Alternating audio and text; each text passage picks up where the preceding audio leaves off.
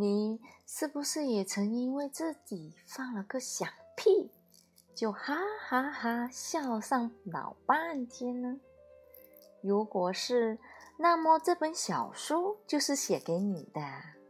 还要谢谢我的姐姐宁恩，不但花时间帮我编辑了这本书，还陪我坐着火车在伦敦和利普、利物浦之间奔来跑去。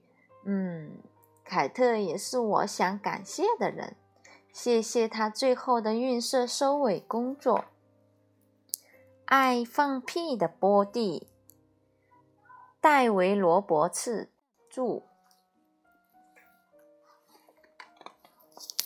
不，妈妈带他去看牙。波蒂放了个小小的屁，好臭，臭的一屋子人都没法呼吸啦。妈妈捏紧鼻子说：“臭死啦，波蒂，是你吗？你这样做可真没礼貌。”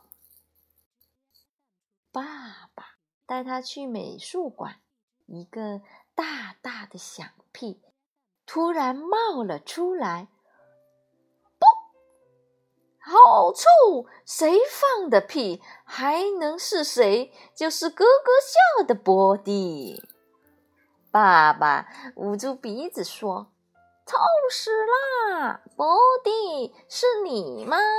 连我都羞得想找个地缝钻进去。”奶奶带他去咖啡厅，不得了，这回的屁臭得出奇。波蒂呀，波蒂，连臭鸡蛋都臭不过你的屁！奶奶堵住鼻子说：“臭死啦，波蒂，是你吗？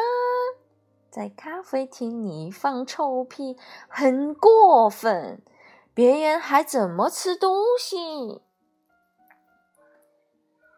在姐姐的玩具屋里，波蒂放的臭屁响着震天，好臭！这屁臭的姐姐脸发青，噗噜嘟嘟嘟。姐姐生气的说：“臭死啦，波蒂，是你吗？你这个脏兮兮的臭家伙！”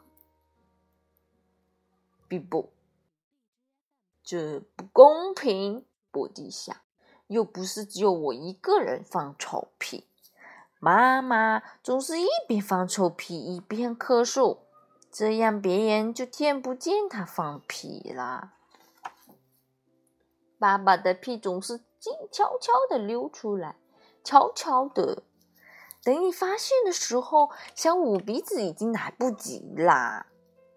奶奶总是放，想放就放，不过她总是说那是猫放的屁。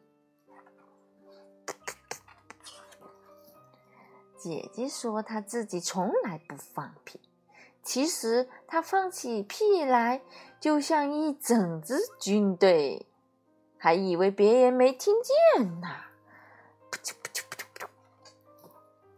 还有狗狗放了臭屁，不算完，还要用尾巴扇一扇。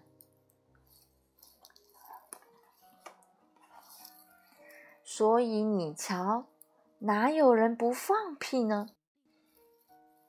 不过还要说，